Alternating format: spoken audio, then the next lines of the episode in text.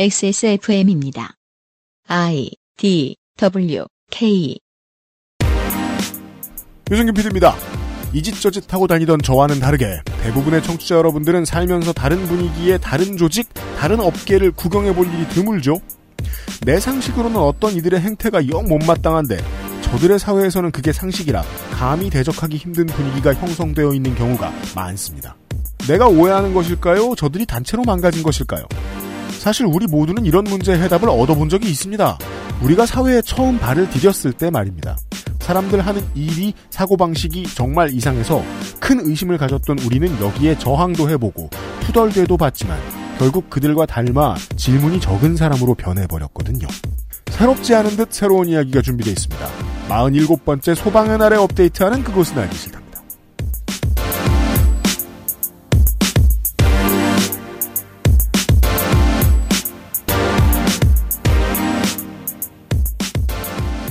XSFM 청취자 여러분 안녕하십니까? 341회 토요일 순서의 그것은 알기 싫다입니다. 저는 유승균 PD입니다. 윤세민 에디터고요. 네, 안녕하십니까. 윤세민입니다. 내일 모레가 농민의 날인 거 아시죠? 푸른액 꼭 시켜 드시고요. 네. 그리고 청취자 여러분들이 듣고 계신 오늘은 한국 시간으로 소방의 날입니다. 대통령이 참가 처음 참가한 게 99년이래요.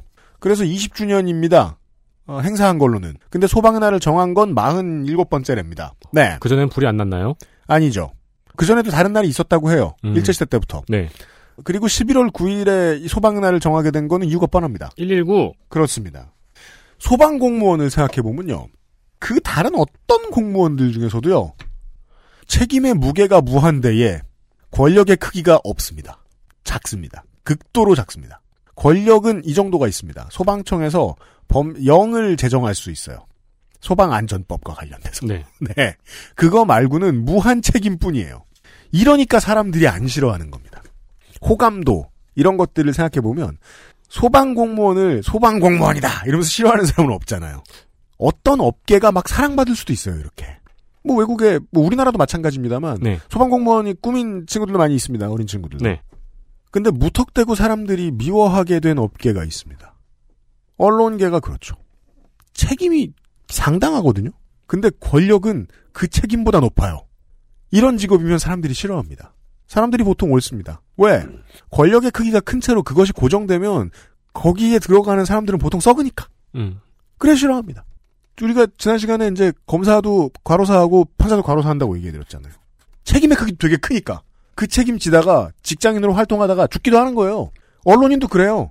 전쟁 났을 때 거기 갔다가 죽기도 해요. 그렇죠. 부상을 입은 상태에서도 카메라 안 버리고 뭐 그랬던 사례들 이런 거 보신 적 있습니까, 청취자 여러분? 언론인도 자기 책임 다 하려면 죽어나요. 아주 힘듭니다. 네. 과로도 많이 하고요. 그래서 초짜 때 들어가서 막 그 되게 이상합니다. 아, 되게 힘드네 이 직업. 음. 왜냐하면 그때는 그 권력의 맛을 잘 모르거든요. 음. 그래서 선배들이 가장 이해가 안 되는 때입니다. 제가 느끼기로는 사회 초년생이 사회에 들어가서 선배들이 가장 이해 안 되는 직군 이 저는 언론인이라고 생각합니다. 저 사람들 왜 저래? 음. 하는 생각이 많이 드는 곳들이 있잖아요. 네. 저는 그게 언론일 거라고 생각합니다. 그것과 관련된 이야기를 하도록 하겠습니다. 하기사 예전에 도도님은 음. 선배도 아니었는데 음. 그 공간에는 모든 사람을 이해를 못 하셨잖아요. 도도님은 선비였죠. 네. 허허, 이 미친 놈들을 보았나. 음. 그렇죠. 네. 네. 다들 뭘 하는 거지? 네. 심지어 언론인이셨는데. 네. 새로운 시도를 하도록 하겠습니다. 그리하여 이제 그 언론인을 모실 건데요. 유소은 씨라고. 근데 네. 이분은 검색하셔봐야 안 나올 겁니다. 동명이인은 있겠죠. 하지만 동명이인에 지나지 않습니다. 손이상이 말하는 동명이인과는 다릅니다. 무슨 소리냐? 진짜 동명이인 밖에 없을 겁니다. 잠시 후에 그 양반과 함께 시간 갖도록 하겠고요. 그것은 알기 싫다는 세상의 모든 도시락, 도시락몰, 실천하는 사람들을 위한 노트북, 한국 레노버, 에어비타, 더스트 제로, 2020학년도 서울시 교육청 특성화고 마이스터고 입학 안내에서 도와주고 있습니다. XSFM입니다. 세계에서 유일하게 카본 소재로 제작한 프리미엄 노트북 레노버 싱크패드 X1 카본, X1 요가. 내 비즈니스, 내 삶의 프리미엄을 더해보세요. Lenovo for those who do.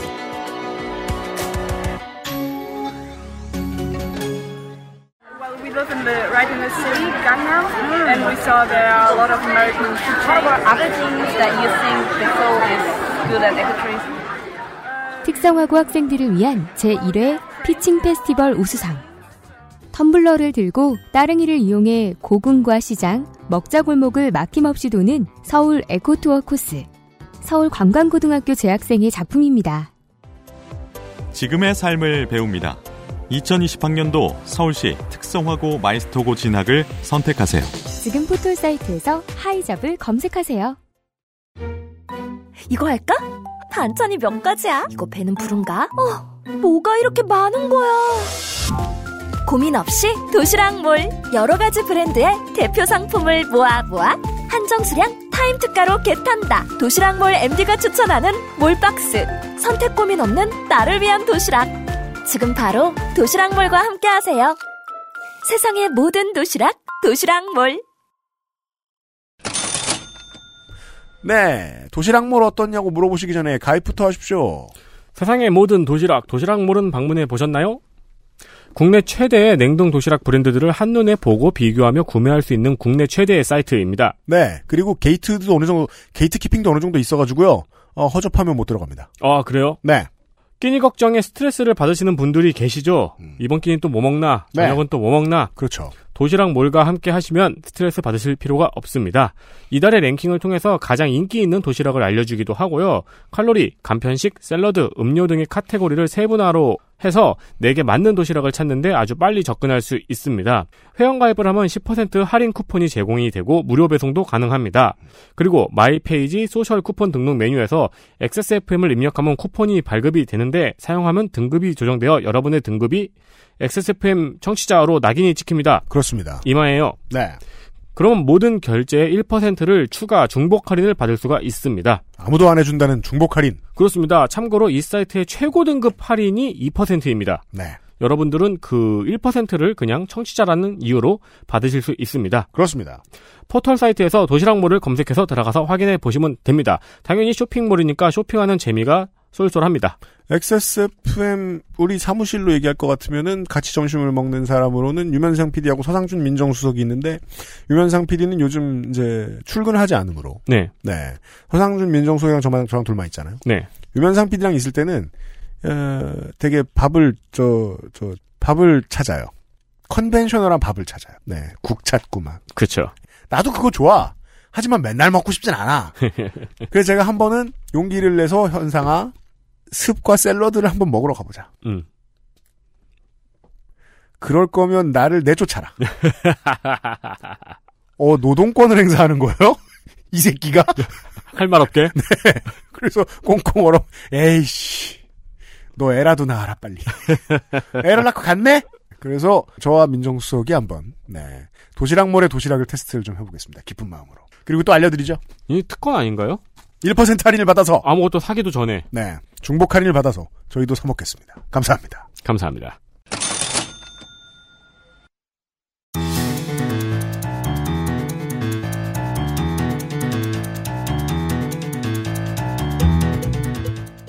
일상의 필드 리서치 이론과 실제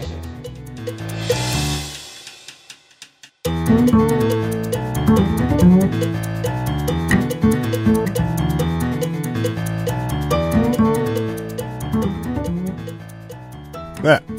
새 코너인데요. 사람들이 아무렇게나 화를 잘 내고 미친 소리 많이 하는 곳은 어디가 있을까요? 트위터요. 트위터의 청취자 여러분 안녕하셨습니까? 제가 여러분들 얼마나 좋아하는지 아시죠? 어, 이 오프라인에서 찾아본다면 1호선. 아, 아, 네, 아, 서울 지하철 1호선. 그게 이제 네. 서울 신도림 다음부터 좀 괜찮아요. 근데 신도림부터 이제 서동탄까지. 그렇군요. 다른 어느 곳보다도 콜센터의 상담 노동자들한테 좀 물어보면 하루에 막 이상한 사리의 집이 우리말 큰 사전 한 권어치씩 나올 거예요. 아, 그렇죠. 그래서 제가 보긴 그래요. 제가 들은 재밌는 거 몇 년 전 얘기지만 어떤 할머니가 가전제품을 환불을 받으시려고 전화를 하셨어요. 그럼 이제 어, 옅은 방어 업무에 들어갑니다.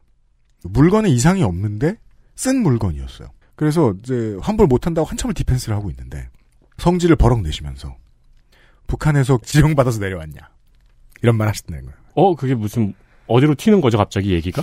그러면서 막 그, 그런 얘기들 막 내가 유튜브에서 다 봤다 뭐 이 젊은 놈들 어쩌고저쩌고 아 근데 그런 사람들이 있어요. 아, 환불을 못 해주는 이유는 김정은의 지령이다.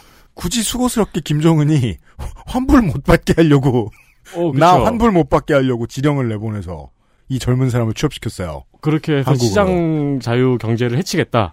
일단은 그 난파 간첩이 다 콜센터 상담만 하고 있으면 정말 남한을 싫어하긴 할 겁니다. 그렇죠. 예. 네. 좋은 말 하나도 안 나올 겁니다. 그렇죠. 아니 그런 어르신들이 유튜브를 보는데 내 편향을 강화시켜주는 뉴스를 보는데 그걸 늘 말릴 수도 없습니다. 우리 방송 우리 플랫폼이 그렇잖아요. 편향성이 있다고 알려져 있잖아요. 네. 그래서 우리 방송 들으시러 오는 분들이 편향성 있는 아래 위 방송 듣고 들어와서 우리한테 뭐라고 하는 거 우리가 뭐라고 할 수도 없어요. 네. 플랫폼이 그런데 어떡해요? 어, 막을 수 없는 문제라고 저는 생각해요. 상당 부분. 다만 문제는 어떤 플랫폼에서 어떤 콘텐츠가 거짓말을 할 때 그 거짓말을 보고 이상한 믿음을 가진 사람이 엄한 데서 화풀 때. 음. 입니다. 이런 일이 미국에서도 있었는데 제가 잠깐 보고 까먹고 있었다가 최근에 갑자기 기억나서 좀 찾아봤습니다. 미디어 비평을 다루는 업체인 Media Matters for America라는 업체가 있습니다. 업체라기보단 비영리 단체 되겠습니다. 민언련하고 하는 일이 비슷한데요. 네. 그 다만 정치적인 위상이 상당히 높아요. 비슷한 보수 단체인 미디어 리서치 센터라는 데가 있어요. CNN 같은 데 족치고 이러는. 그 반대편에 서 있는 업체입니다. Media Matters라는 곳은. 폭스뉴스와의 전쟁을 치르는 곳이라고 잘 알려져 있습니다. 민주당 내에서의 영향력도 상당히 큽니다. 이 업체, 이 비영리 단체 대표의 전 애인이 가짜 뉴스를 읽고 온 어떤 사람의 총에 맞아서 사망하는 사고가 있었습니다. 대표의 전 애인이요. 네. 돌아가신 분이 피자 가게를 운영하고 있었기 때문에 이 사건이 피자 게이트라고 불렸습니다. 한국 내에서는 보통 좋은 일만 한 걸로 알려져 있기도 한 위키리크스라는 매체가 있습니다. 이것도 가까이서 보면 문제가 많은데요. 어, 피자집 사장이 성적인 암호가 들어간 이메일을 단체의 대표와 주고받았다는 내용이 나가요. 성적인 암호예요? 근데 얘기 들어보면 다 피자 얘기예요. 그리고 그거는 주고받으면 안 되는 건가요? 몰라요. 저도 집에 갈 때 가끔 피자 오늘 뭐 시킬까라고 대화하곤 하는데 어, 그렇죠. 보통 집에 가서 결과적으로 피자를 먹거든요. 네. 네. 그 내용이 나간 뒤에 이 사람의 인맥에 정치적인 인맥에 얽히는 바람에 나중에는 극우 채널 포첸 같은 데를 지나다니면서 이 사실이 점점 커져서 변질이 돼서 민주당의 주요 인사 중에 상당수가 소아성애자고 피자집 지하실에 아, 성노예가 된 아이들이 갇혀 있다더라 음. 하는 뉴스로 바뀝니다. 이 참 멀리 밖에서 들으니까 우리나 웃기죠 이게. 네. 이후에 뉴욕 타임즈, 타임즈 등에서 이 루머가 거짓이라고 몇 번 fact check를 해 줍니다. 그런데 당시에는 상당히 많은 사람들이 이 피자집에 협박 전화를 하고요. 피자 가게에 지하실 열라고 소란을 피웁니다. 그 피자 가게는 지하실이 없습니다. 그러면 열 수가 없기 때문에 오해를 풀 수가 없네요. 그 끝은 그 누명을 뒤집어 쓴 사장의 사망이었습니다. 그 이렇게 이 발 없는 말의 문제는요. 다양한 매체를 통해서 이 가짜 뉴스가 너무 자주 흡수되면요. 되게 똑똑한 인간이라도 우리 주변에 나 이 사람 되게 똑똑한 사람이라고 생각했던 어떤 사람들도 이걸 기억 어딘가에 우겨 넣습니다. 그렇게 기억하고 그냥 덮어두는 수가 많아요. 특히나 내가 민주당이 원래 싫었던 사람들이었다면 더 했을 겁니다. 가짜뉴스는 당연히 편향을 부르고 문제는 편향된 사람들이 가짜뉴스도 가리지 않고 섭취하게 된다는 겁니다.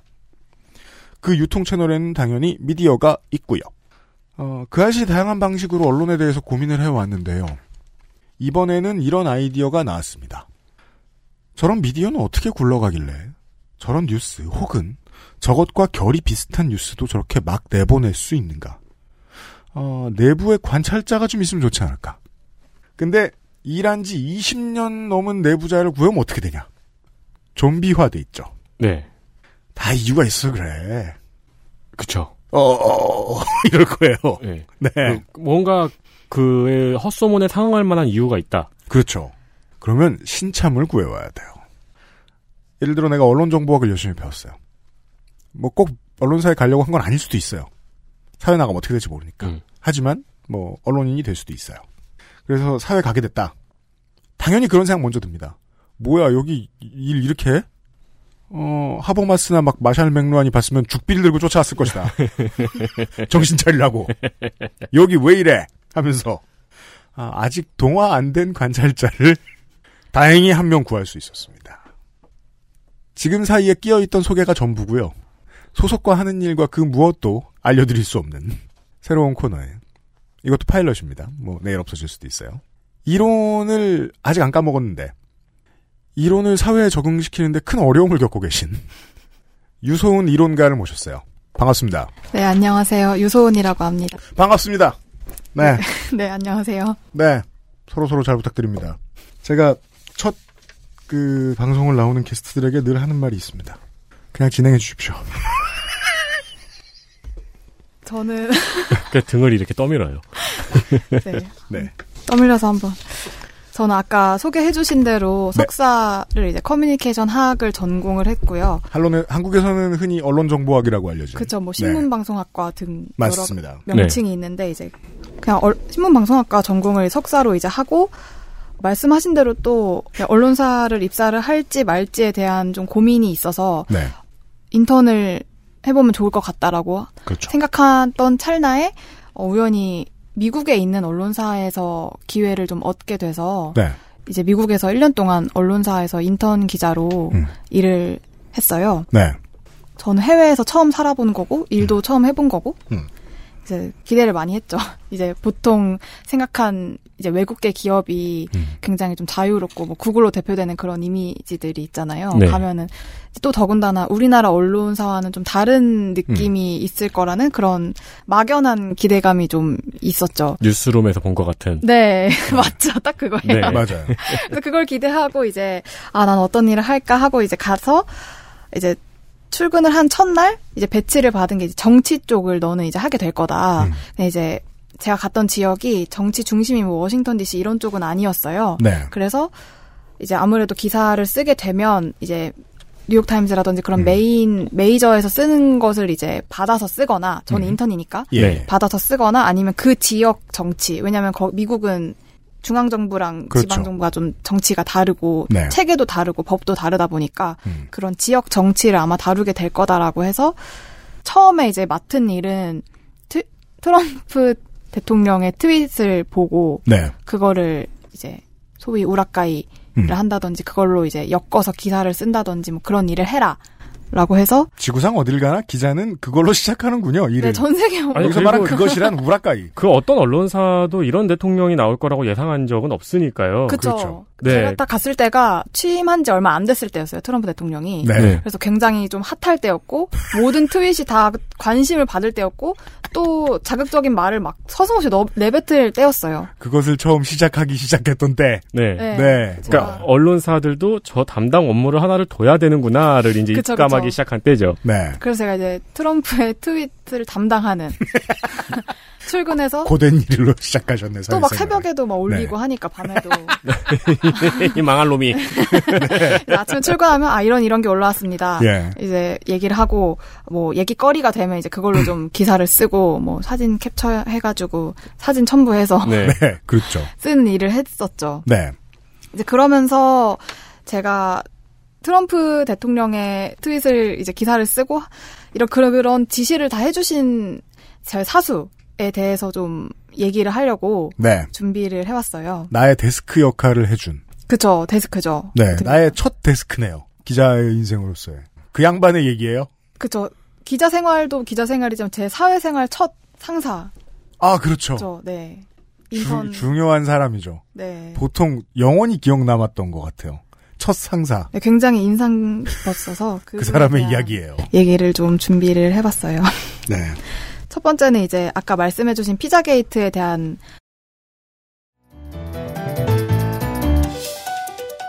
실험 하나. 직장 상사와 피자 게이트.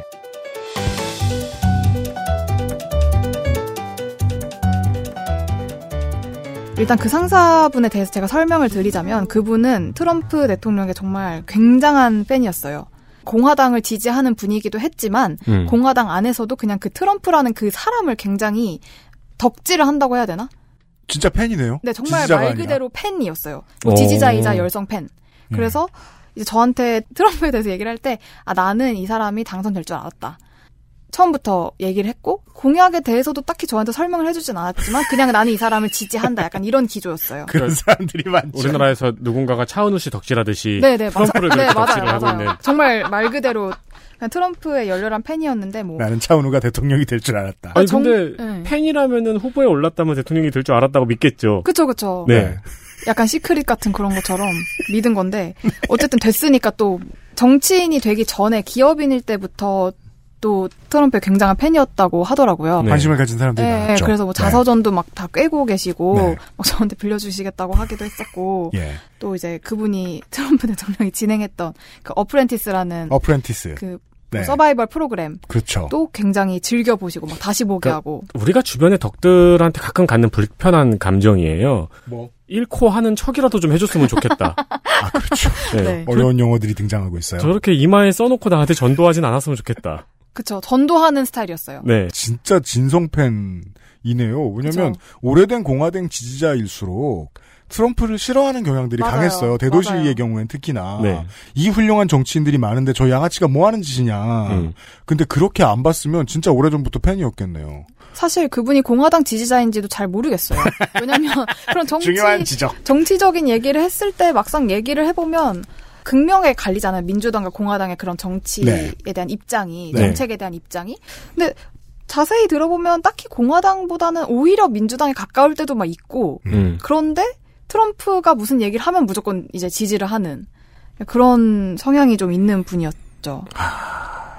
일부 중년 지지자들이 막 우리 머릿속에 지금 지나가야 됩니다. 우리가 아는 사람들 중에. 네. 있잖아요, 이런 사람. 네. 당연히 이런 사람이 언론에도 있겠죠. 그렇죠. 언론사 한두 개도 아니고. 그쵸. 사실 아까 말씀해주신 것처럼 누군가의 덕후가 그냥 와서 저한테 팬을 너도 같이 좋아해라고 강요를 해도 그것도 싫은데 저는 이제 업무적으로 제 상사가 저한테 그걸 강요하면서 이제 또 언론사니까 기사를 쓰는 일을 하는데 그 기사에도 그 관점을 좀 반영하려는 경향이 있어서 음. 저는 굉장히 그게 괴로웠고 네, 1년 동안 좀 인턴 직원이 트럼프 예뻐해 주는 기사를 써야 했네요. 그쵸. 그러니까요. 네. 뭐 원래 기사를 쓸 때 모든 기자들이 자신의 정치 성향이나 뭐 의견을 반영을 안 하는 게 맞기는 하지만 그렇죠. 그렇다고 데스크의 입장을 대신 반영해 주는 사람도 아닌데 이제 그런 일을 하게 된 거죠. 소시적의 기자들은 데스크의 정치적 입장을 반영해 주는 얘기를 자기 의사와 무관하게 거의 무조건 써야 되는군요. 네. 그 사람은 그 트럼프의 트위터를 살피는 일을 본인이 하는 게 나았을 텐데. 어, 뭐, 그분은 다른 업무가 많으니까. 저한테 이제 그런 보고를 시켰죠. 음. 그래서 보고를 하면 그 중에 이제 골라서 써라. 네. 제목은 이렇게. 뭐, 이렇게. 음, 음. 상사의 정치 성향을 탁본을 뜬 듯이 떠서 수행해야 한다는 게 어, 자기 입 밖으로, 그러니까 자기 펜 끝으로 내밀어야 한다는 게 이 직업의 독특한 점이네요. 그런 생각 안 해봤습니다. 음. 그쵸. 근데 또, 결국은 또 제 이름이 나간다는 점이 아, 괴로웠고. 아, 그렇군요. 그게 제일 괴로웠고. 음. 저는 이 피자 게이트를 알게 된 게 이 상사분 때문에 알게 된 거였어요. 음. 이제 같이 점심을 먹고 있는데 갑자기 너 피자 게이트가 뭔지 아니? 이렇게 물어보시는 거예요. 네. 저는 당연히 모르, 모르니까 모른다 음. 얘기를 했는데 굉장히 주위를 살피면서 조심스럽게 얘기를 해주시더라고요. 그건 일밍아웃 할 때 하는, 아, 혹은 뭐 그 어떤 덕지, 덕밍아웃 할 때 하는 행동이죠. 주변을 살핀 다음에, 네. 야, 그게. 사실은 이런 그분이 설명해준 그대로 제가 얘기를 해보자면 네. 힐러리 클린턴이 도널드 트럼프 대통령 당시 후보일 때 같이 출마를 했잖아요. 그때 이제 민주당의 선거 대책 본부를 맡았던 존 포데스타라는 사람이 있는데 그 사람의 이메일이 해킹을 당한 거예요. 그렇죠. 그 이메일을 보니까 의문스러운 내용들이 음. 있는 거죠. 그러니까 언뜻 봤을 때는 아까 말씀해주신 것처럼 뭐 피자 먹을래? 뭐 네. 피자 몇 개 준비할까? 뭐 이런 음. 식으로 음. 피자에 대한 얘기가 있었대요. 네. 파스타 뭐. 예. 또뭐 파스타보다는 치즈가 낫지 이런 식으로 이해가 가면서 가지 않는 이상한 문장들이 그렇죠. 있었다라고 음. 이 이메일을 해킹하고 보도를 한 거는 위키리크스였어요. 그리고 그 위키리크스는 제가 생각했을 때는 언론사라고 보기에는 조금 어려운 네. 곳이었죠. 왜냐하면 그렇죠. 뭐 물론 보도를 한 사람들의 팩트 체크 과정을 제가 확인을 해보지는 못했지만 출처가 명확하지 않을 때가 굉장히 많았고 네. 그렇죠. 기사 자체도 개인의 약간 평론 느낌이라고 해야 되나 기사라기보다는 위키리크스가 언론사라는 분류는 저는 처음 지금 들어보고 처음 해본 생각이에요. 실제로 언론계의 힘을 가지니까 이곳이. 음, 네. 파급 효과가 있으니까. 네, 그리고 우리는 뭐 줄리안 어산지나 이런 사람들의 얼굴을 떠올리고 이게 외신이니까 옛날 얘기만 기억하는데 오늘날 미국인들이 보는 위킬릭스는 왠지 막 그냥 트럼프의 친구 같기도 하고 음. 러시아에 좋은 말만 해주는 것 같고 이런 식으로 좀 많이 굳어졌죠. 한국이 좀 한국에서 그런 얘기를 좀 많이 안 다루는데 네. 위킬릭스에서 봤다라고 얘기하면 유튜브에서 봤다라는 얘기하고 비슷하게 받아들이는 경향들이 좀 있습니다. 음. 요즘은 그래요. 그쵸. 근데 이제 저의 상사분은 위키리크스 기사 또는 거기에 나온 얘기를 저한테 아, 좋아해. 네. 좋아, 아, 좋아하시는 것도 뭐 그럴 수 있다고 생각은 하지만 이제 네. 그거를 저한테 기사화를 어떻게 아이템을 만들어봐라 이런 식으로 하시는 거는 문제였죠. 그분은 피자게이트에 대해서는 기사로 절대 쓰면 안 된다. 너무 위험해질 수 있다. 이분은 지금까지 말씀하신 걸로 제가 종합해 봤을 때는 푸틴이 보낸 스파이에 가장 가까운 것 같은데. 거의 뭐그 정도급으로. 네. 그쵸. 저한테 다행히도 위- 이 피자 게이트에 대해서는 쓰지는 말고 알고만 있어. 이건 너한테만 알려주는 건데 이거 알고만 있어라. 왜냐면 너만큼은 깨어 있어야 하지 않겠니? 약간 그런 느낌으로 이제 네. 말씀을 해주셨어요. 피자나 뭐 파스타 이런 용어들을 이제 설명을 하기를 여기서 음식 이름이 아동 성매매를 암시하는 암호라고 네. 하더라고요. 지금이나 웃지 옛날에는 네. 네. 그쵸. 그래서 예를 들면 뭐 피자는 소녀를 의미하고 핫도그는 소년, 남성, 어린 남성, 그리고 치즈가 뭐 어린 소녀. 전 근데 소녀랑 어린 소녀의 차이가 뭔지 잘 모르겠긴 한데 약간 중의적 하나가 남았나 보네요. 이렇게 해석을 하고 있는데 피자가 남잖아. 약간 음식 이름 너무 넣고 싶어서 좀 끼워맞는 없지 않아 있는. 그래서 뭐 파스타가 어린 소년.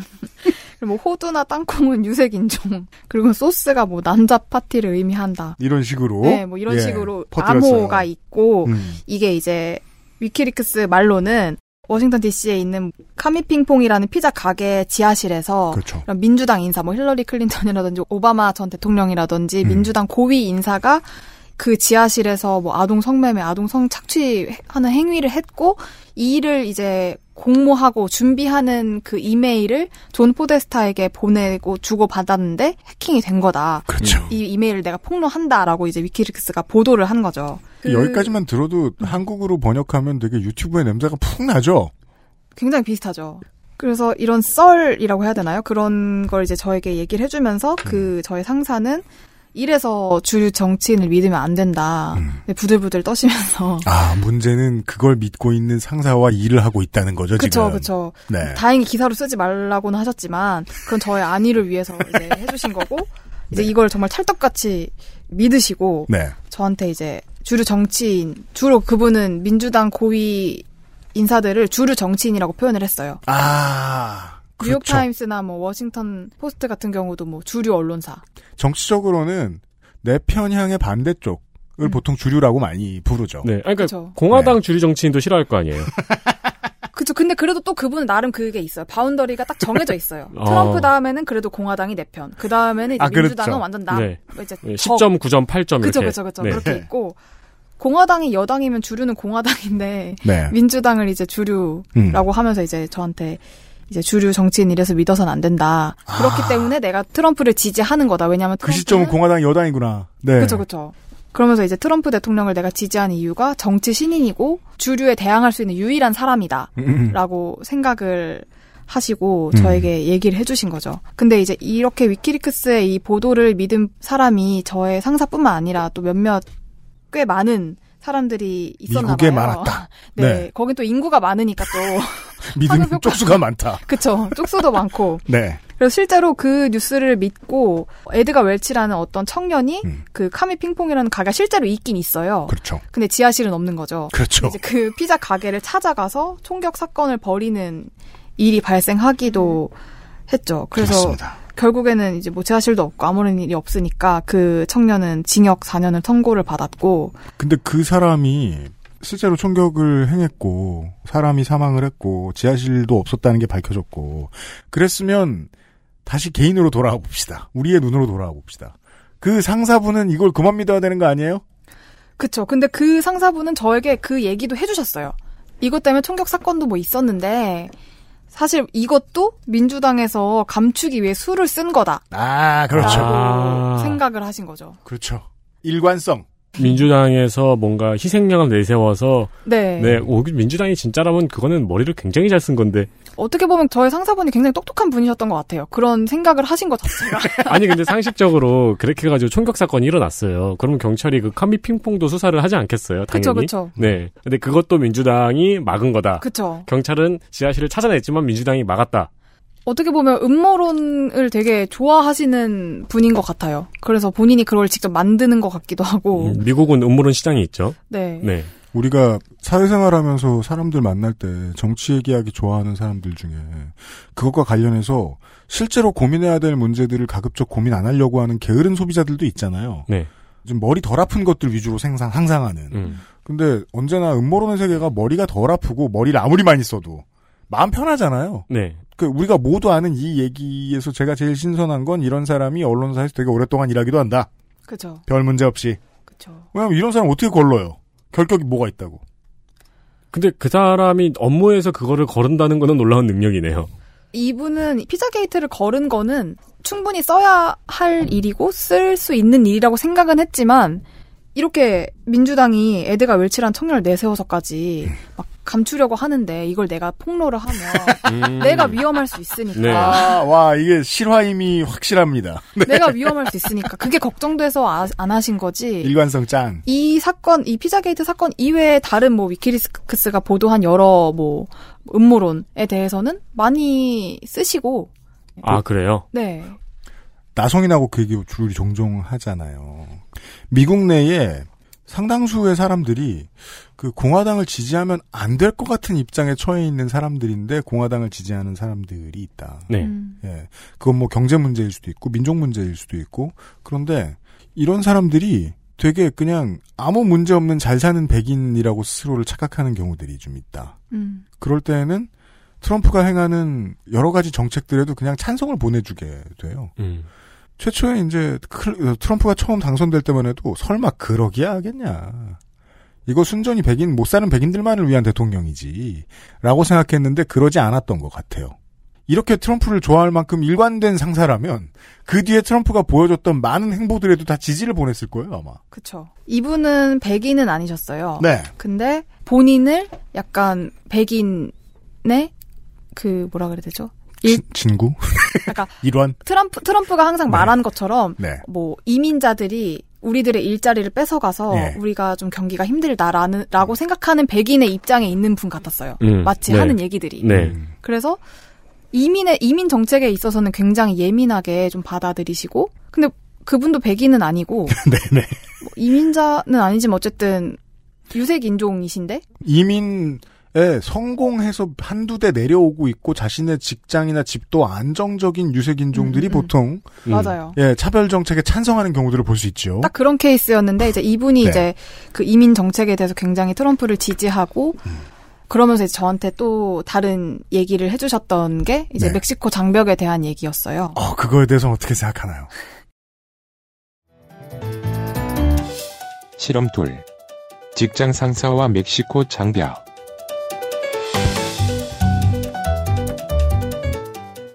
트럼프 대통령이 취임을 하자마자 반이민 정책을 굉장히 강력하게 그렇죠. 펼쳤는데 네. 예를 들면 뭐 취임을 하자마자 반이민 행정명령을 내려서 무슬림 국가 출신의 입국을 막고 공항에서 막 갑자기 그 시행한 첫날 모르고 이제 그 시행을 한다 도장 찍을 당시에 이제 비행기에 있었던 분들이 네. 내려서 못 들어가는 경우가 돌아가는, 막 있고 네. 네, 막 있었거든요. 음. 멕시코와 미국 사이에 이제 국경에 장벽을 지어서 네. 이제 멕시코 불법 이민자들을 막겠다라는 정책을 이제 공표를 하고 지금 이 장벽을 짓고 있거든요. 그럼요. 근데 이제 민주당에서는 이 멕시코 장벽에 대해서 굉장히 반대를 했어요. 왜냐하면 이민자들의 자유를 침해한다. 또 환경을 파괴한다. 이 장벽이 굉장히 만리장성이죠. 네 굉장히 크고 네. 거대하더라고요. 네. 이 장벽에 대해서 민주당을 반대를 했고 음. 저의 상사는 당연히 이 장벽을 세우는데 찬성을 했죠. 일단 트럼프를 지지하니까 찬성을 한 것도 있었고 음. 불법 이민자에 대해서 굉장히 민감하게 반응을 하셨어요. 그들이 저지르는 범죄 행위, 뭐 총격 이런 미국은 사실 총격 사건이 보도되는 것 이상으로 상상 초월로 굉장히 많아요. 그래서 이제 언론사에 다니면 그 통신사 사이트를 볼 수가 있잖아요. 그렇죠. 거기 미국에도 통신사가 있는데 음. 거길 보면은 정말 시도 때도 없이 그 총격 사건이 올라오거든요. 그래서 음. 저도 처음엔 좀 충격이었던 게 이제 우리나라에는 뭐 누가 죽고 하는 사건 자체가 음. 크게 뉴스로 나오잖아요. 근데 거기는 총격으로 한두 명 죽는 것 정도는 별로 뉴스 까, 감이 안 된다고 해야 되나?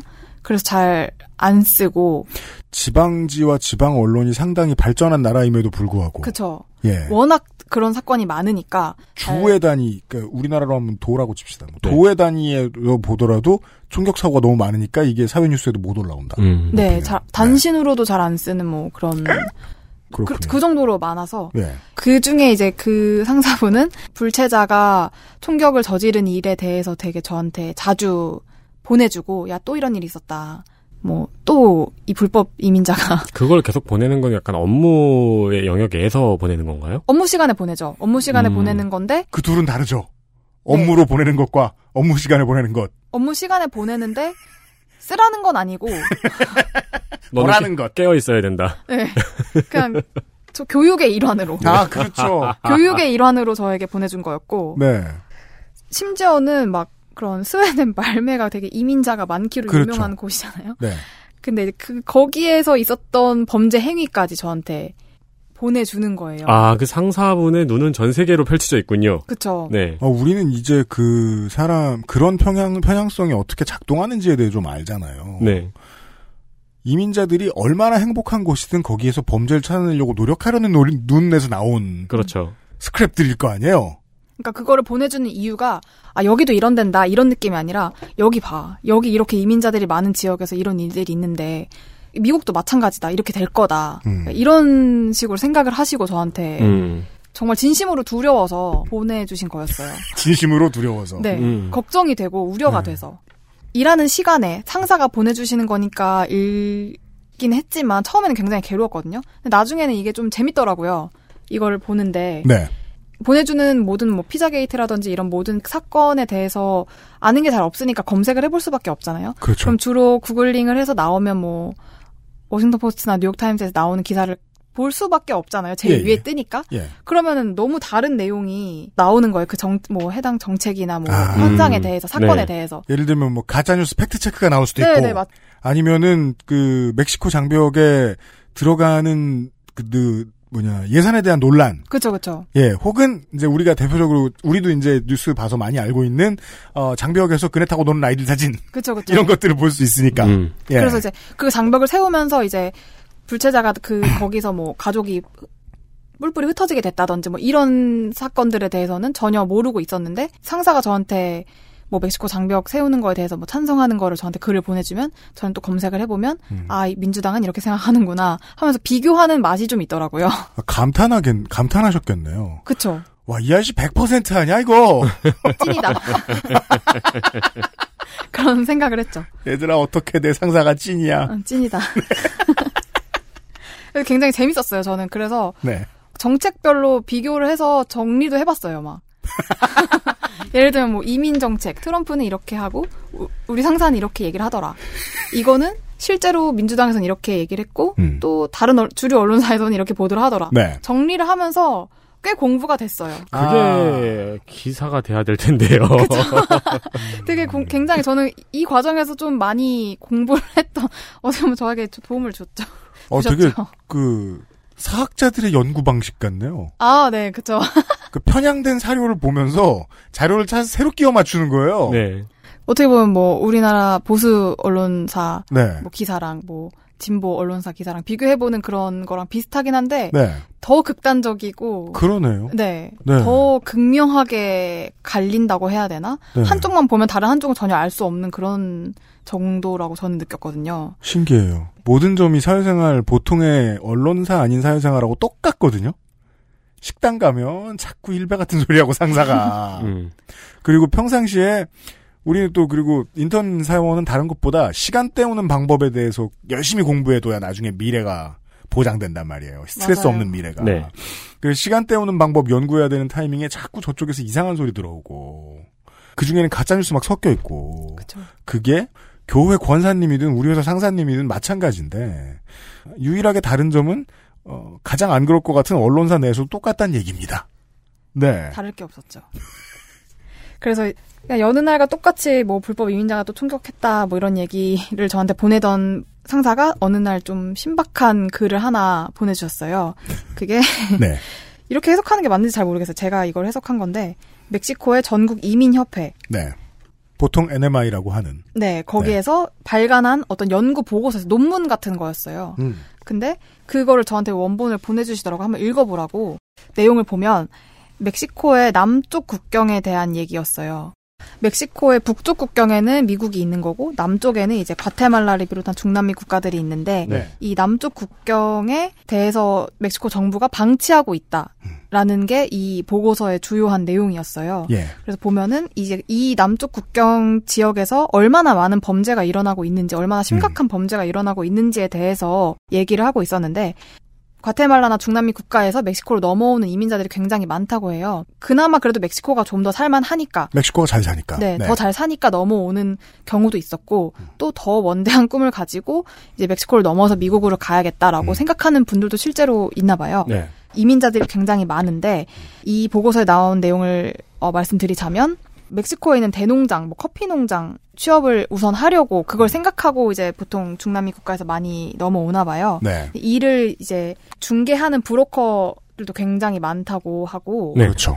보고서 저자는 남쪽 국경에 있는 치아파스 주, 치아파스 주에 있는 테노시케라는 지역을 분석한 결과를 발표를 했는데 여기에 사는 구성원의 47.5% 그러니까 절반에 가까운 사람이 범죄자였다고 그러니까 전과가 있는 음. 사람들이었다고 해요. 네. 그리고 또 이 지역에 사는 사람들의 한 15.2%는 뭐 이주민 브로커.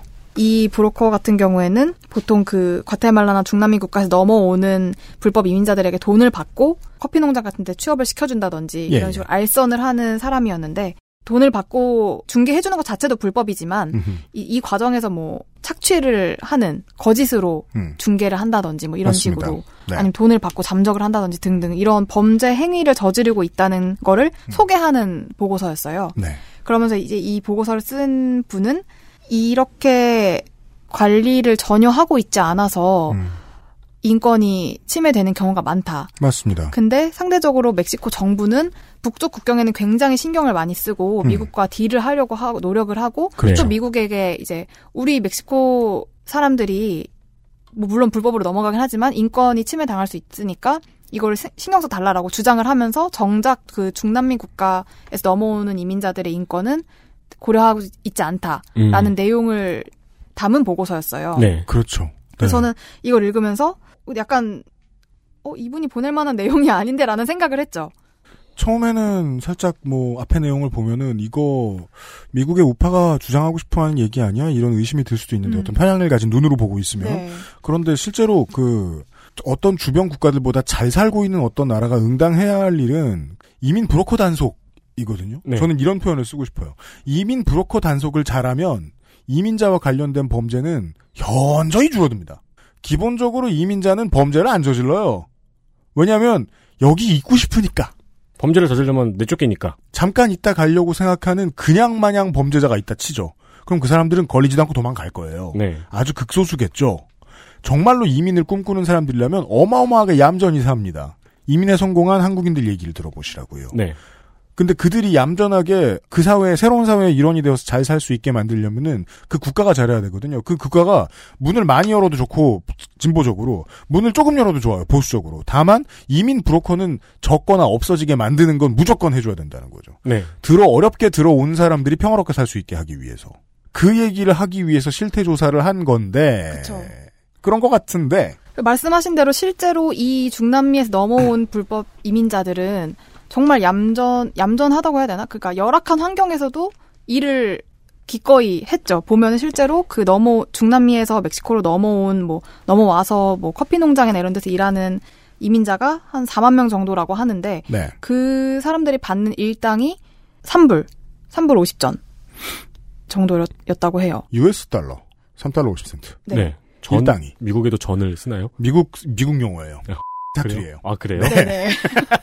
1년 동안 많이 동화되셨군요. 네. 그래서 이 저자는 처음에는 이제 그 국경 지역에 범죄자가 많고 음. 브로커가 많다라고 시작을 하면서 끝에서 하는 얘기는 이제 멕시코 정부에 대해서 비판을 하면서 네. 멕시코의 북쪽 국경 같은 경우에는 미국이나 캐나다랑 멕시코랑 자- 그 나프타를 통해서 그 인권을 보호받을 수 있는 최소한의 장치가 있는데 네. 남쪽 국경에는 그런 장치가 없다. 멕시코 정부는 북쪽 국경에서 멕시코인들의 인권에 대해서 신경을 쓰고 있지만 남쪽 국경에서 과테말라나 다른 이민자의 인권을 신경 쓰지 않고 브로커도 방치하고 있다. 네. 이것은 문제다. 네네. 여기가 범죄율이 늘면 캐리비안의 사람들의 문제가 아니라 멕시코의 문제다. 음. 관리를 안 한. 그 네. 얘기를 하고 싶었다. 네네. 근데, 그 제가 읽은 보고서는 그런 내용이었어요. 근데 상사는 같은 보고서 읽으셨어요. 그래서 상사가 모르죠 혹시 트럼프도 중요하지만 세상에서 가장 중요한 것은 인권이다. 라고 생각할 수도 있어. 네, 이것은 못 갈 수 없다.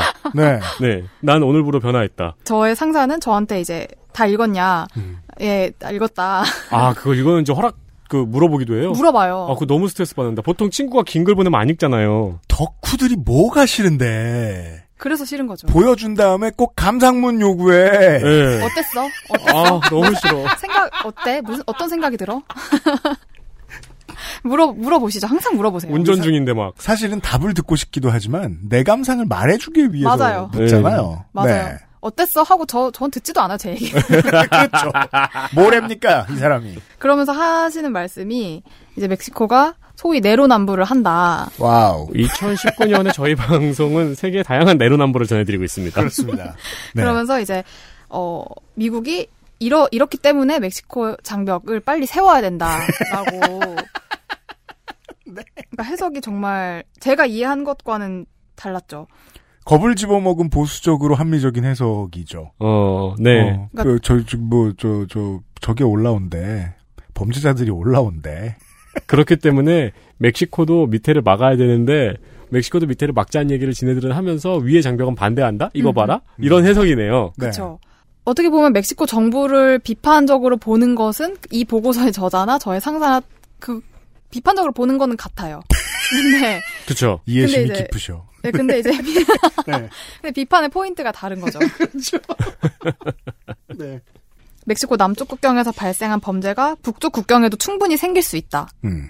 이 미국에 사는 나의 입장에서는 불안할 수밖에 없다. 그렇죠. 그리고 또 이 중남미인이 여기서 쉽게 넘어 멕시코로 쉽게 넘어오면 또 미국에도 쉽게 넘어올 거 아닌가? 음. 그러니까 우리는 관리를 해야 돼. 장벽을 세워야 돼. 이런 입장인 거고. 네. 그 음. 보고서에서 인권을 쏙 빼면 그런 결론이 나오네요. 그쵸. 미국에 멕시코에서 넘어가는 미국으로 넘어가는 불법 이민자의 인권을 요구하는데 얘네는 이런 얘기를 하면 안 된다. 자기네나 잘 챙기고 음. 그걸 먼저 자기네가 선행을 하고 미국에 요구를 해야지 이렇게 미국에게 요구하는 것은 내로남불이다. 왜인지 주장을. 모르겠지, 주장. 음. 왜인지 모르겠지만, 이상하게 두려움에 빠진 사람들이 정치적 목소리를 더 크게 내죠. 그러다 보면 이 같은 자료를 보고 이런 소리를 하게 되죠. 그래서 네. 저는 그 저의 상사의 뭐 그런 과거 뭐 경험이라든지 이런 걸 전혀 모르기 때문에 왜 이분이 자, 이렇게 이민자의 범죄에 음. 대해서 되게 예민하실까 뭐 한편으로는 뭐 당한 게 있나 이런 생각을 하기도 했죠. 근데 음. 뭐 그건 제가 알 길이 없으니까. 네, 그렇죠. 정말로 싫었으면 본인의 경험도 그 많은 대화 기회 중에 내비치셨을 것 같긴 한데. 어, 그쵸. 근데 그렇죠, 저한테 네. 그런 얘기는 해주신 적이 없었어요. 뭐 본인이 당한 뭐 범죄나 이런 경험이 없었던 걸로 저는 알고 있고. 제일 무서운 지점이고 우리가 정치적 편향성을 갖는 것에 늘 주의해야 되는 이유가 그건 것 같아요. 실제로 내가 안 당해봤을 경우가 되게 많거든요. 당하지 않았기 때문에 더 두려움이 컸을 수도 있고. 네, 그렇죠. 네. 피자 게이트 얘기도 마찬가지였던 것 같고. 두 가지 비슷한 얘기를 들었어요. XSFM입니다.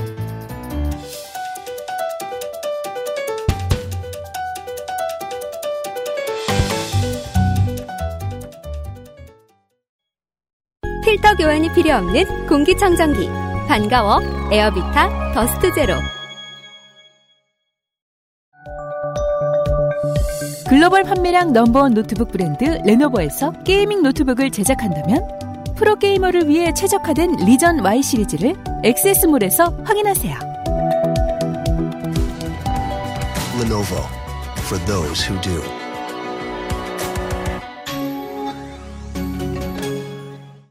가장 많은 도시락을 비교하고 베스트 랭킹으로 실패 없는 선택까지 도시락 몰. 적용 가능한 이론. 미디어의 효과.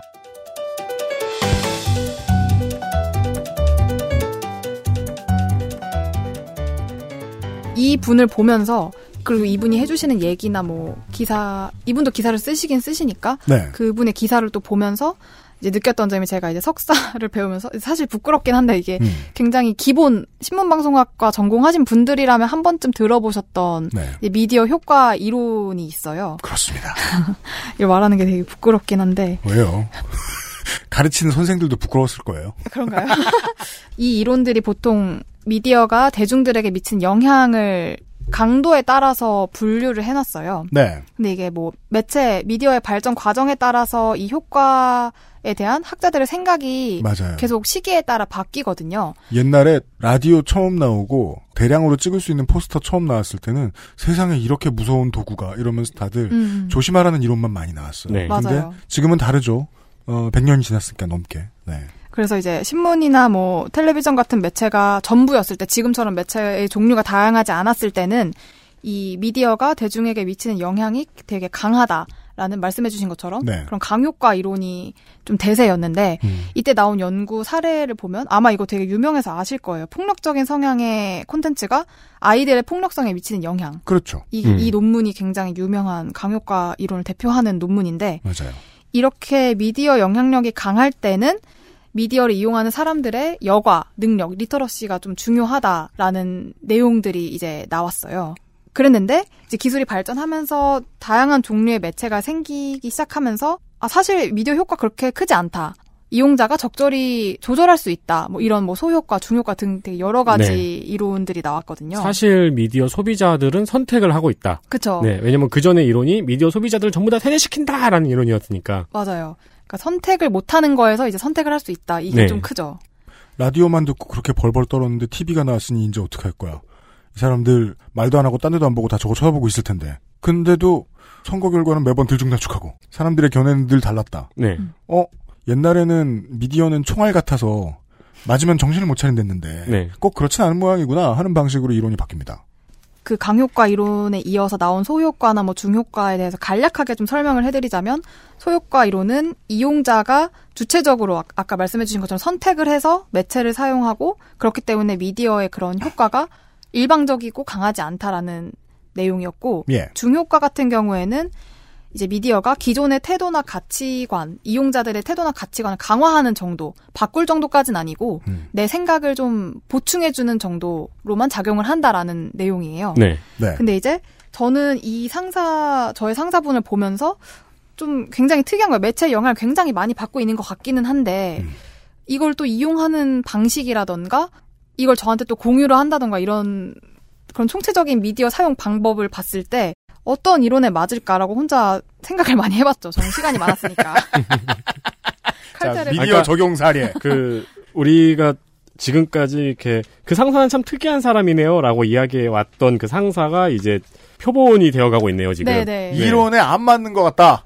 네, 제가 그런 생각을 했었던 것도 어찌 보면 졸업을 하고 바로 갔기 때문에 이제 가능했었던 것 같기도 해요. 네. 그래서 아, 어떤 효과가 맞을까 생각했을 때 제가 생각했을 때는 굳이 이제 맞춰보자면 중효과 쪽에 가깝다라는 생각이 들었어요. 그래서 중효과 이론에 이제 여러 가지 종류가 또 있기는 한데 매체 이용자가 자신의 목적에 따라서 매체를 선택을 하고 이 이용 강도나 수단 같은 거를 스스로 조절을 하기 때문에 기존의 가치관이나 태도를 바꿀 정도로 미디어가 영향을 끼치진 않고 오히려 강화하는 데 좀 도움을 준다 네. 정도로 이제 저는 상사분을 파악을 한 거죠. 그러니까 그 정나영 작가님 같은 경우에는 음. 지방의회의 개판을 보면서 아 저거를 내가 기록해서 책을 써야겠다라는 판단을 하고 아주 평화로운 한 달을 보내셨잖아요. 그렇죠. 이상한 상사를 보면서 처음에 스트레스 받다가 저 사람을 내가 배운 이론으로 분석을 해봐야겠다라고 하면서 지금 마음의 평화를 얻고 계시는군요. 그렇죠. 그렇게 제가 이분을 분석을 하지 않으면 감당을 하기 어려울 것 같아서. 아, 네, 그렇죠, 그렇죠. 저, 저 나름대로는 이해를 해보려는 거였어요. 이해를 해보려는 노력이었죠. 중효과에 어울리는 소비자구만. 네, 그렇게, 그렇게라도 이해해. 아, 저런 사람도 있지. 이렇게 생각을 할 수가 있으니까. 그래서 이제 그분은 본인의 트럼프에 대한 팬심 이걸 강화하기 위해서 그 주장에 대한 근거를 수집하기 위해 위키리크스를 주로 이용을 했고 이건 번역이 필요합니다. 주로 가짜 뉴스를 좀 쓰신 것 같다. 그쵸. 네. 주로 그런 음모론을 좀 찾아다녔고 네. 편향적으로 그것만을 더 찾게 됐다. 음. 근데 이제 그분이 또, 아, 좀 이거는 좀 그분이 언론사에 다니셨기 때문에 약간 자존심이라고 해야 되나? 그러니까 위키리크스는 너무 가짜뉴스라는 말이 많으니까 폭스뉴스라든지 이런 좀 큰 언론사, 보수 언론사의 평론, 뭐 논객들의 방송 이런 거를 또 찾아서 비슷한 걸 또 찾아서 저한테 보내주시기도 했거든요. 좀더 멀쩡한 건 없을까 하면서 찾아본 게 폭스뉴스였다. 네, 여러 근거를 저한테 보내주셨는데 네. 주로 된 게 이제 위키리크스 발이었긴 했지만 어쨌든 어쨌든 그분이 이제 그거는 뭐 언론사에 일하는 사람으로의 마지막 자존심이 아니었을까라는 그러니까 그분이 가장 기분 좋은 순간은 위키리크스에서 너무나도 흥미로운 가짜뉴스를 발견, 음모론을 발견했는데 이런 일이 있단 말이야 해가지고 언론사의 자존심, 언론인의 자존심으로 폭스뉴스에서 검색을 해보니까 폭스뉴스에서도 보도를 했어. 그러면은 이제 그럼 이제 믿으시 아 이거 찐이네. 이건, 네. 생각하고 우리 말로는 이렇게 얘기하는 거 아니에요. 유튜브에서 봤던 사실이 사실이길 바라는 마음으로 TV조선을 킨 거잖아요. 그렇죠. 저 아니면 뭐 어떤 의원이 그걸 얘기를 한다든지 네. 그러면 이제 신나는 거죠. 그러면 그 우리나라에서 유행하는 짤 있잖아요. 소화제 먹은 짤. 그렇죠. 그게 나오는 거죠. 네. 찐. 네. 이러면서. 그렇죠. 맞아요. 근데 그게 이제 어, 신의 한수, TV조선 강효상 뭐 이런 순서로 이제 확신을 거듭하는 네. 뭔지 알겠습니다. 그렇죠. 그래서 이제 그분은 본인의 그 근거를 수집하기 위해서 위키리크스나 뭐 폭스뉴스 이런 데서 취합을 해서 저한테 보내주신 거였고. 네. 근데 이제 그분이 뉴스를 접하는 경로를 보면 구글링을 하는 경우도 있기는 하지만 어 페이스북이나 유튜브를 통해서 보기도 해요. 왜냐면 그래야 편리하잖아요. 아, 모아 있- 모아져 있으니까. 빨리 나오고 수고를 덜 하죠. 네, 그러니까 보통 어떤 이슈에 대해서 내가 알아봐야겠다라고 생각하실 때는 구글링을 하시더라고요. 뭐 어떤 사건 뭐 이런 음. 걸 검색할 때는. 근데 이제 평소에 뉴스를 볼 때는 내가 보고 싶은 거 볼 때. 유튜브나 페이스북을 통해서 이제 구독 뭐 팔로우 해놓은 것들 그렇죠. 위주로 이제 보시는데. 왜냐면 우리는 하루에 15분 정도는 화장실에 앉아 있으니까요. 그쵸 그쵸. 그리고 또 그분은 뉴스를 보는 것 자체가 일로 인정이 되잖아요. 아, 그러네요. 그래서 그냥 당당하게 볼 수 있는 거예요. 음. 페이스북을 통해서 뉴스를 볼 수 있고 네. 유튜브를 볼 수 있는 거고 업무 시간에도. 근데 이 페이스북이나 유튜브를 통해서 뉴스를 보는 거는 물론 자기가 구독을 하긴 하지만 되게 랜덤하게 타- 내 타임라인에 뜨고 추천 내가 특, 특히 유튜브 같은 경우에는 내가 구독을 하지 않아도 추천 영상이 굉장히 많이 뜨잖아요. 그렇죠. 제 타임라인에. 내가 볼 것 같은 무언가. 그런 것들이 제공이 되는 걸 위주로 또 소비를 하게 되는 경향이 강한데 근데 이제 물론 분이 자기가 구독을 한 거 위주로 추천이 돼 있긴 하지만 유튜브나 페이스북에서 만든 알고리즘 장사라고 해야 되나요? 네네. 그 알고리즘 장사 속에서 본인이 또 모르는 사이에 더 편향적인 아니면 더 자극적인 콘텐츠를 볼 수도 있는 거죠. 지금의 미디어가 소비자가 소비자에게 권력이 아주 많이 넘어오긴 했는데 그렇다고 해서 소비자가 갑이냐 하면 그런 것은 아닌 게 이론적으로 우리는 접근을 하면 AI가 랜덤으로 짚어주는 항목들은 보통 더 구독자 수가 많고 본 사람이 많고 좋아요 수도 많아요. 즉 가- 아주 높은 확률로 더 자극적인 콘텐츠란 말이에요. 시장이 이 사람의 소비를 강제한다는 점에서는 달라진 게 아무것도 없다. 그리고 강제받은 소비 제품은 보통 또 이상하다. 예. 그래서 제가 굳이 끼워 넣자면 중요가라고 한 게 본인이 선택을 하긴 하지만 어쨌든 매체 환경에 큰 영향을 받고 있다는 점에서는 좀 강요가에도 어느 정도 해당이 되지 않나라는 맞습니다. 생각을 해서 그래서 그 학부에서 그 수업 들을 때 이상하죠. 마지막으로 중요과 그 항목 딱 나오면은 야 이거 연구하기 싫은 사람이 연구하기 싫다고 내놓은 이론 아니야? 매스미디어의 힘은 크지도 않고 작지도 않다. 이렇게 돼 있거든요. 들어가 보면 무슨 얘기인지 알겠는데. 그쵸. 되게 그- 그런 이론은 되게 애매한 게 많죠.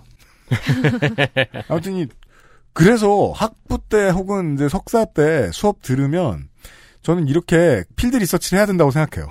아, 랜덤한 사람을 붙잡아 놓고 아. 이 사람은 어떤 이론에 맞나. 네. 그쵸. 근데 지금 유튜브와 페이스북의 효과는 네 강효과라고 말씀해 주셨는데 어느 정도 동의할 수 있습니다. 사람들이 어떻게 영향받는지를 보면요. 네, 근데 이제 저의 상사는 그렇게 유튜브나 페이스북을 통해서 뉴스를 접한다는 점에서는 강요과에 해당하지만 또 본인이 거기 좀 자발적으로 찾아서 어떤 정책이나 뭐 이슈에 대해서 검색을 하고 이걸 통해서 자신의 근거를 수집한다는 점에서는 좀 중요과에 가까운 분이라고 저는 판단을 그렇죠. 내린 네. 거죠. 부지런히 이런저런 자료를 찾았는데 그 점에 있어서는 또 현명한 좀 더 적극적인 소비자라고도 할 수 있는데 어, 뭔가 진보적인 연구 결과가 나오면 그냥 반대로 해석하는. 음. 네. 그래서 이분을 보면서 굉장히 이런 소셜 미디어를 통해서 뉴스를 얻는 그 자체가 편리한 만큼 좀 위험하다라는 생각이 좀 들었어요. 이 알고리즘 장사가 보기 쉽고 내가 원하는 거를 제공한다는 점에서는 쉽고 편리하지만 그만큼 자신의 가치관과 좀 반대되는 좀- 아니면 조금이라도 부합하지 않는 거는 자동으로 차단을 해주니까 그렇죠. 이게 어, 위험할 수 있고 개인의 생각을 더 좁게 만들어주진 않을까라는 생각이 들더라고요. 저희가 얼마 전에 보수 유튜브를 되게 중점적으로 봤잖아요. 네. 그리고 나서 일주일 동안 제 유튜브 홈은 음. 많은 홈에서 추천하는 영상만 보면은 민주당은 망했어요. 네. 네. 맞아요. 맞아요. 반대로 진보적인 유튜브를 좀 한동안 볼 일이 있고 나서 그런 다음에 또 유튜브에 딱 클릭해서 들어가면은 한국당은 망했어요. 온 국민이 그렇게 생각하는 것 같아요. 한 10년 전, 15년 전에 가장 극단적으로 그게 보였던 게 100분 토론 보고 나면 A 게시판과 B 게시판 가보면 서로가 이겼어요. 근데 한쪽 게시판만 쓰는 사람들 입장에서는 어떨 거예요? 인생이 어떨 거예요? 그쵸. 네. 네. 소셜미디어를 통해서 뉴스를 보는 사람들이 어쨌든 자기가 여러 타임라인에 뜨는 뉴스 콘텐츠 중에서 하나를 택해서 보는 거잖아요. 네. 그렇기 때문에 본인이 스스로 선택을 한다고 생각을 하는 거예요. 그렇죠. 그게 좀 저는 위험하다는 생각이 들더라고요. 음. 애초에 벌려진 판 자체가 알고리즘 장사 속에서 벌려진 판인데 여기서 본인이 선택한다는 그 행위 자체로 본인이 스스로 선택한다는 그 효능감이라고 해야 되나? 그런 네. 감정을 느끼는 것 자체가 음. 어떻게 보면 더 편향적으로 생각이 좁혀질 수 있는 기회가 되는 게 아닌가라는 음. 생각이 들더라고요. 현대사회 전체인 것 같기도 해요. 내가 선택했다는 착각. 네. 알고 보면 나한테까지 온 생산자가 우리 집 앞에 와서 나를 선택한 건데. 네. 예. 그래서 결국에는 그렇게 점점 편향적으로 생각이 돌아서다 보면 이제 완전체가 되는 거죠. 이 저의 상사처럼. 자, 자주적으로 선택한 어떤 지식인. 이제 완전체가 되어서 어떠한 정보를 봐도 자신의 그 관점대로 세계관대로 해석을 할 수 있게 되고 네. 받아들일 수 있게 되는 경지에 오를 수 있는 거죠. 그거를 완전체라고. 하죠. 네. 네. 이 용어에 대해서 생소하신 분은 이 완전체는 어, 전문 용어입니다. 그, 그니까 뭔가 독특하게 생긴 커피 필터 뭐 이렇게 보시면 됩니다. 뭘 넣어도 비슷한 맛이 나오는. 뭐 피자 게이트에 대해서 막 얘기를 해주면서 막 아, 내가 위험해질 수 있으니까 기사를 쓰면 안 돼라고 말씀을 하신 것 그리고 또 멕시코 장벽에 대해서 얘기를 하면서도 막 내가 하루라도 빠른 시간에 이거를 찬성하는 기사를 쓰지 않으면 또 누군가는 불법 이민자가 와서 총격질을 하고 누군가 또 희생을 당하겠지 막 이런 식으로 두려워하는 것 자체가 그게 언론인이다 보니까 사명감까지 못해지네요. 그, 그쵸 그쵸 음. 그런 것도 있고 그러다 보니까 이분은 정말 저는 이제 그 얘기를 들으면서 점점 아 이분과는 내가 뭐 어떤 내가 어떤 얘기를 해도 이분은 내 얘기를 듣질 않고 내가 어떤 반대되는 얘기를 하거나 찬성하는 얘기를 하거나 상관없이 이분은 자기 생각만 말할 거다라는 생각을 하고 저는 이제 그분에 대, 그분에게 제 얘기를 잘 안 했죠. 근데 이제 네. 이게 어떻게 보면은 완전체가 되어서 이제 완전체가 되고 나면은 다른 사람들과 이야기를 할 때도 이제 말이 통하지 않는 사람이 돼버리는 거죠. 그 보이지 않는 벽의 힘이 참 신기한 게 그 소비에서 아까 이야기한 오해하고 비슷한 것 같은 게 사람들은 아 이 사람 대화 안 돼 하고 벽을 쳐놨잖아요. 네. 근데 벽 안쪽에 갇혀 있는 사람은 자기가 소통 잘하고 사는 줄 알아요. 네. 그러니까 상대방이 그 보통 이제 완전체의 특징이죠. 상대방이 대화를 하다가 어 그래 이러고 이제 문어크로 빠져나가잖아요. 그러면은 이 사람은 내가 저 사람에게 완벽한 저 사람을 완벽하게 설득시켰어라고 생각을 맞아요. 하죠. 혹은 제압했어. 내가 이겼어. 네. 아 내 말이 맞지? 약간 이렇게. 저랬다가 멕시코와 미국의 전쟁이 나면 그제서야 날 생각하겠지? 어 그렇죠. 그래서 바보 이렇게 생각했죠. 그렇죠. 네. 저를 그렇게 생각했겠죠. 그래서 저는 이렇게 이 상사를 보면서 아 이런 완전체를 완전체가 어떻게 됐는지 스스로 이제 분석을 해보고 원인과 배경을 나름대로 생각해본 결과 네. 한국에 있는 뭐 보수 유튜버라든지 어르신들이 생각이 나더라고요. 네. 뭐 물론 그 어르신들과는 뭐 인종이나 연령이나 환경이나 접하는 뭐 매체나 이런 게 전혀 다르기는 하지만 이 매체를 통해서 자신의 가치관을 좀 강화하고 근거를 모으는 과정에서는 좀 비슷하다는 생각이 들었어요. 또 주로 유튜버 유튜브를 통해서 뉴스를 얻는다는 점도 좀 비슷하기도 하고. 네. 그래서 그걸 또 강요하는 모습도 비슷하고 남한테 음. 대화가 통하지 않는 점도 비슷하고. 그 어르신들이 뉴스를 왜 유튜브로 보게 될까? 왜 유튜브를 더 많이 찾게 될까라고 또 생각을 이어서 해봤는데 네. 왜 했는지 모르겠는데 해봤는데 시간이 안 가요. 왜냐면 앞에 사람이 계속 떠들고 있는 동안 응이라고 하면서 머릿속에 다른, 다른 생각 계속 해야 되거든요. 네, 그쵸. 그리고, 아, 되게 비슷하다. 내가 미국에 오기 전에 비슷한 걸 많이 봤는데, 네. 왜 비슷할까라는 생각을 하게 된 거죠. 음. 보면은, 이분들도 마찬가지로 저희 상사가 뭐, 뉴욕타임즈나 워싱턴 포스트를 보면서 답답하니까 위키리크스 찾아보고 유튜브를 찾아봤는데, 이분들도 마찬가지로 한국에 있는 언론사에서 나오는 기사들을 보다가 속이 터지니까 유튜브를 보기 시작하신 거예요. 그래서 이해는 가죠. 자기가 생각하는 것과 전혀 다른 소리를 계속 하니까 네. 이게 언론사가 맞나 의심도 되고 답답하니까 이분들도 처음 써보는 유튜브를 통해서 뉴스를 보게 된 거죠. 그러니까 저- 정말 어른들이 아기들한테 하는 말을 똑같이 어른들한테 되돌려줄 수 있어요. 얼마나 힘들었으면 거기까지 갔을까? 음, 음. 음. 예. 이 저희 상사랑 이 어르신들과의 차이를 굳이 말하자면 이 상사는 유튜브를 처음부터 잘 쓸 수 쓸수 음, 음, 있었기 네, 때문에 네, 네. 뭐쓴 거긴 하지만 어르신들은 진짜 완전 생소한 이 매체를 자신이 원하는 근거를 수집하기 위해서 보시기 시작한 거잖아요. 네. 그 점에서 조금 다르긴 한데, 근데 그렇기 때문에 더 위험하다고도 볼 수 있는 거죠. 왜냐하면 이 유튜브의 알고리즘을 아예 모르시는 경우가 많으실 테니까. 그렇죠. 예. 이걸 구독해서 보는 동안 왜 내 홈 화면에는 테니스 중계나 요리가 없을까? 이런 궁금증을 가질 수 없잖아요. 그렇죠. 네. 네. 세상에 테니스는 멸종했으니까라고 생각하기가 쉽죠.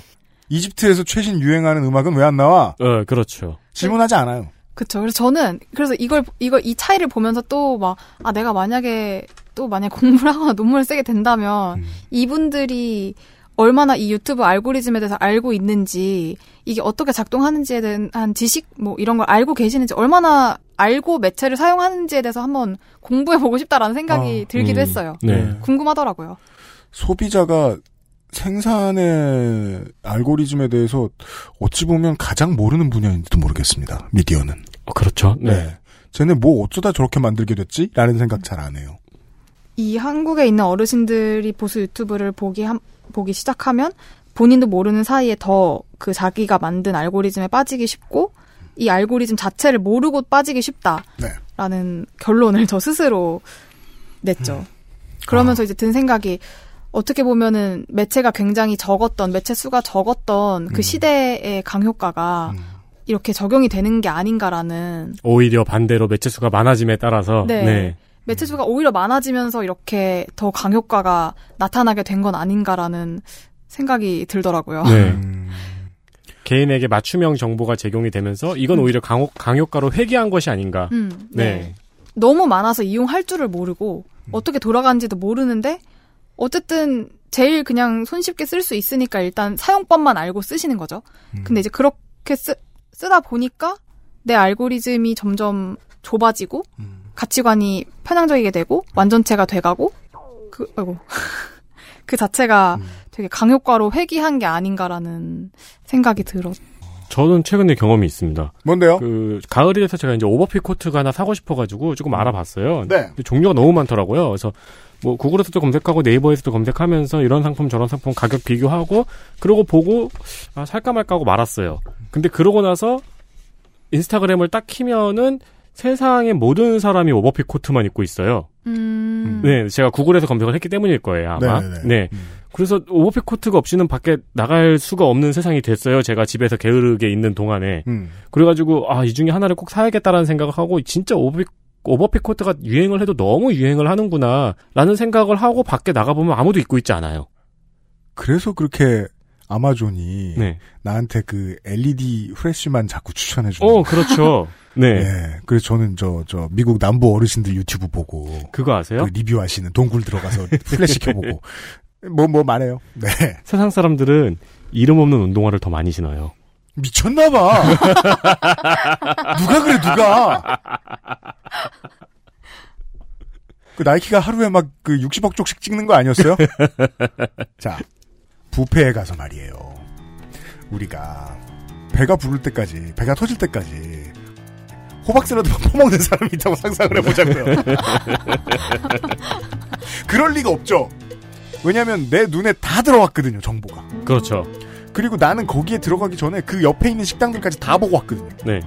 이 하나의 쇼핑몰에서 식당 하나 찾아가 들어가서 반찬 메뉴 하나 고르는 사람은 유튜브의 소비자보다 훨씬 많은 정보를 파악하고 있죠. 네. 우리는 그거 꽤 모르긴 합니다. 그죠? 네. 아, 그 상사분이 언론인인 게 중요한 게 아니었군요. 오늘 수업에서의 중요한 점은. 네. XSFM입니다.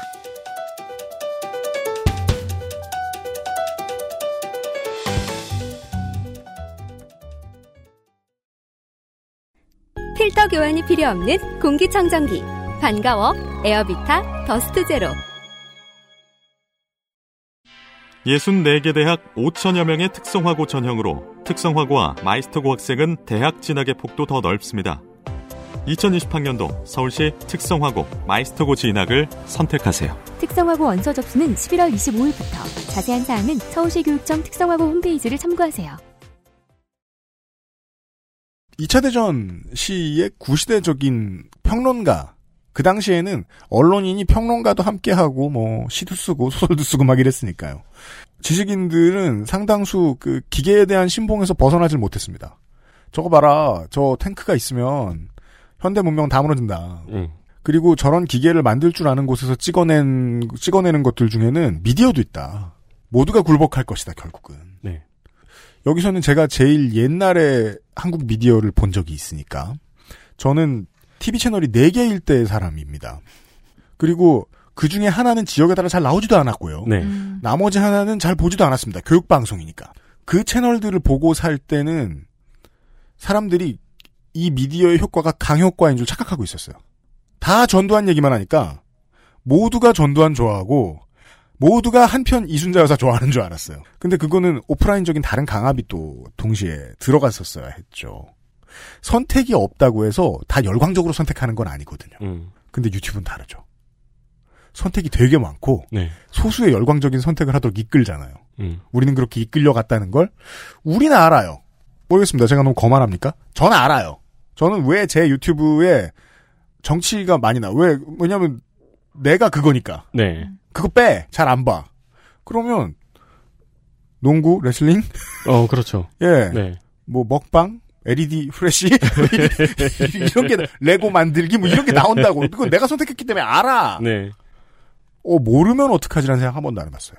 근데 확실히 알고 쓰는 거랑 모르고 쓰는 거랑은 큰 차이가 날 수밖에 없죠. 왜냐면 저는 알고 있잖아요. 이게 나는 알고리즘 장사 속에서 쓰고 있는 거다라고 인식을 하고 있으면 제가 어느 순간 유튜브에서 뭐가 뭐가 있나 봤을 때 너무 쏠려 있으면 아 이거 그만 봐야지라는 생각이 좀 들어요. 저는. 음, 맞아요. 그래서 아 내가 너무 요즘 이거만 봤나? 뭐 다른 거 하면 뭐 재밌는 거 없나? 아 소비자로서의 내가 호구화가 됐다거나. 네 스스로 네. 그냥 그게 느껴지면서 솔직히 뭐 봐도 상관없는 건데 또 봐도 상관없지만 괜히 보기 싫어지고 맞아요. 그런 생각이 드는데 엿개는 이런 생각이 들죠. 내가 시시해지나 봐. 어 맞아요 예, 그것도 음, 있고 음. 뭔가 갑자기 재밌다가 그게 싫어지고 음. 재미 없어지고 그런 생각이 드는데 그거를 만약에 모르고 보면은 아 되게 이런 매체 이 유튜브라는 데는 되게 요즘 많이 많은 뭐 영상이 올라온대 별거 다 올라온대라고 생각을 하는데 내가 볼 땐 이런 게 나오니까 아 이게 대세인가 봐 라고 생각을 할 수가 있잖아요 모르면 그러니까 사실 사람들이 구독과 좋아요를 계속 눌러달라고 모든 유튜브 채널이 이야기를 하는 것도 물론 구독과 좋아요가 그 사람의 수입에 영향을 미치기도 하지만 그 카테고리 안으로 들어가야 되거든요. 제가 오늘 정치 유튜브를 만들었어요. 보수 유튜버가 됐어요. 제가 드디어. 그러면은 보수 유튜버들이 보는 추천 카테고리에 제가 들어가야 되잖아요. 그럼 그 사람들이 제 채널에 구독과 좋아요를 눌- 눌러줘야 그 카테고리에 제가 들어가니까요.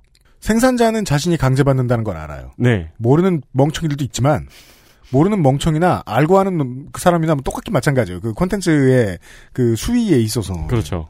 저는 이제까지 시사 프로 하는 사람이니까 정치적 편향이 있으니까 이것이 강화되는 것이다라고 생각했는데 오늘 배웠습니다. 선우가 틀렸네요. 무슨 편향이 있어도 강화시켜 주네요. 미디어는 현대의 알고리즘으로는 내 편향이 강화되는 방식으로 소비할 수밖에 없게 되어 있다. 어떻게 보면 그런 알고리즘 장사가 좀 장사가 잘 되는 것도 그 부분을 잘 캐치한 게 아닐까라는 생각이 들었어요. 그렇게 완벽히 분류를 할 수 있을 거라고 아무도 안 믿었죠. 그러게요. 아, 그쵸. 네. 네. 국정감사 방송을 하거나 선거 데이터 센터를 방송을 하거나 할 때마다 달라지거든요. 목록이. 뭐가요? 그 아, 유튜브. 유튜브 아, 목록이. 그래요? 심지어 선거 데이터 센터를 할 때는 충북 이야기 올라왔다가 아, 그렇죠. 전라도 이야기 올라왔다 그래요. 유튜브가 우리를 따라 전국을 한 바퀴 돌죠. 예. 그렇기 때문에 그거를 실감을 좀 할 수 있단 말이에요. 이게 어떻게 만들어진 리스트인지. 음. 맞아요. 네. 어, 재밌습니다. 네. 저는 모든 새로운 게스트를 뵐 때마다 재미없으면 어떡하지 늘 걱정합니다. 때로는 뭐 재미없기도 하죠. 그래도 뭐 오래가는 뭐 조성조장도 있잖아요. 재밌습니다, 저는. 근데 어 재밌습니다. 네. 다행이네요. 네. 다음번에도 뭔가 이 이론을 실제 적용한 얘기인가요? 얘기해 주실 수 있나요, 혹시? 다음번이요? 네. 다음번에 혹시 나와 주신다면? 꼭 언론학이 아니어도 네. 뭐 다른 쪽이라도 제가 아는 게 있다면 이 사회 생활을 하면서 뭔가 적용을 할 만한 게좀 네. 보이면 이 케이스처럼 막 완벽하게 뭐라고 표현합니까? 영어로 이렇게 좀비화 진행된 거. mummified 되었다. 꼭 그렇지 않아도 좋으니까. 네. 네. 네. 아, 다음 이야기를 기대해 보도록 하겠습니다. 이론과 실제에 대한 얘기였습니다. 유소은 이론가와 함께 했어요. 긴 시간 수고하셨습니다. 다음에 봬요. 네 감사합니다.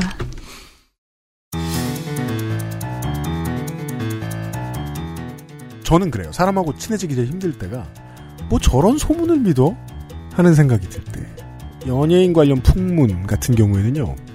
믿고 자식으로 떠나서 아예 안 쳐다보는 게 인간적인 예의인 경우가. 그렇죠. 근데 그거 되게 좋아하죠. 점심 때 얘기 들어보면. 다들 비슷한 초기 증상 정도는 겪고 있습니다. 저도 어떤 분야에선 그럴지도 모르죠. 네. 뭔가에 대해서 듣고 얘기하고 떠드는 건 되게 신나는 일이니까요. 음. 대신에 아유 그래도 뭐 저런 걸 믿어 싶은 사람하고는 친구가 되기 어려운 경향이 있습니다. 저 뭐 모든 분들이 다 그러시죠. 그렇죠. 그래서 노련한 사람은 내가 믿는 음모론을 함부로 발설하지 않잖아요. 네. 근데 생각보다 그런 사람들은 많잖아요. 예. 너무 많죠. 사람들은 모여 있으면 언어를 배웠다면 루머를 퍼뜨리고 그 루머를 확산시키는 걸 즐겨하면서 커뮤니티를 유지시켜 나가는 것 같아요. 그리고 그게 언론의 기능 속에 포함되어 있을 수도 있습니다. 아, 유서운 이론가가 겪은 실제에 따르면 네. 얼마든지 그럴 수 있습니다. 이상한 루머에 언론인들은 되게 막 내성이 있고 강할 것 같은데 하나 그런 것 같다. 하나 그런 것 같다. 그렇겠죠. 사람 사는 거 똑같은데. 그니까 말이에요. 그래도 그쪽 분야에 전문성이 있어야 되는 사람들입니다. 큰일입니다. 근데 그런 거는 특이한 것 같아요. 멘붕이 왔을 때 예. 무의식적으로 하는 행동 같은 게 있잖아요. 음. 예를 들어 저 같은 경우에 멘붕이 오면은 뭐 입으로 괜히 이상한 말들을 중얼중얼 하거든요. 네. 뭐 똘기덩이, 호치새초미 막 이런 말들을 중얼중얼 해요. 샤워할 때도 그러고. 근데 이제 어, 이 유소원 이론가 같은 경우는 멘붕이 오니까 자기가 배운 모든 이론을 총동원해가지고 이 상황을 끼워보잖아요. 네. 어떤 이론에 의해서 이게 설명이 가능한가. 네. 이래야 됩니다. 방송을 듣고 계신 많은 언론인 여러분, 어, 유소원 이론가를 좀 따라해 봅시다. 네. 그리고 제보해 주세요. 340일에 그것은 알기 싫다를 마무리 짓도록 하겠습니다. 다음 주 이 시간에 다시 인사드리죠. 이번 주에도 저희와 함께 해주셔서 감사합니다. 그리고 모든 스폰서 여러분들 도와주셔서 감사합니다. 감사합니다. 윤세민 에디터하고 유승균 PD였습니다. 똘기덩이, 호치새초미. XSFM입니다. I D W K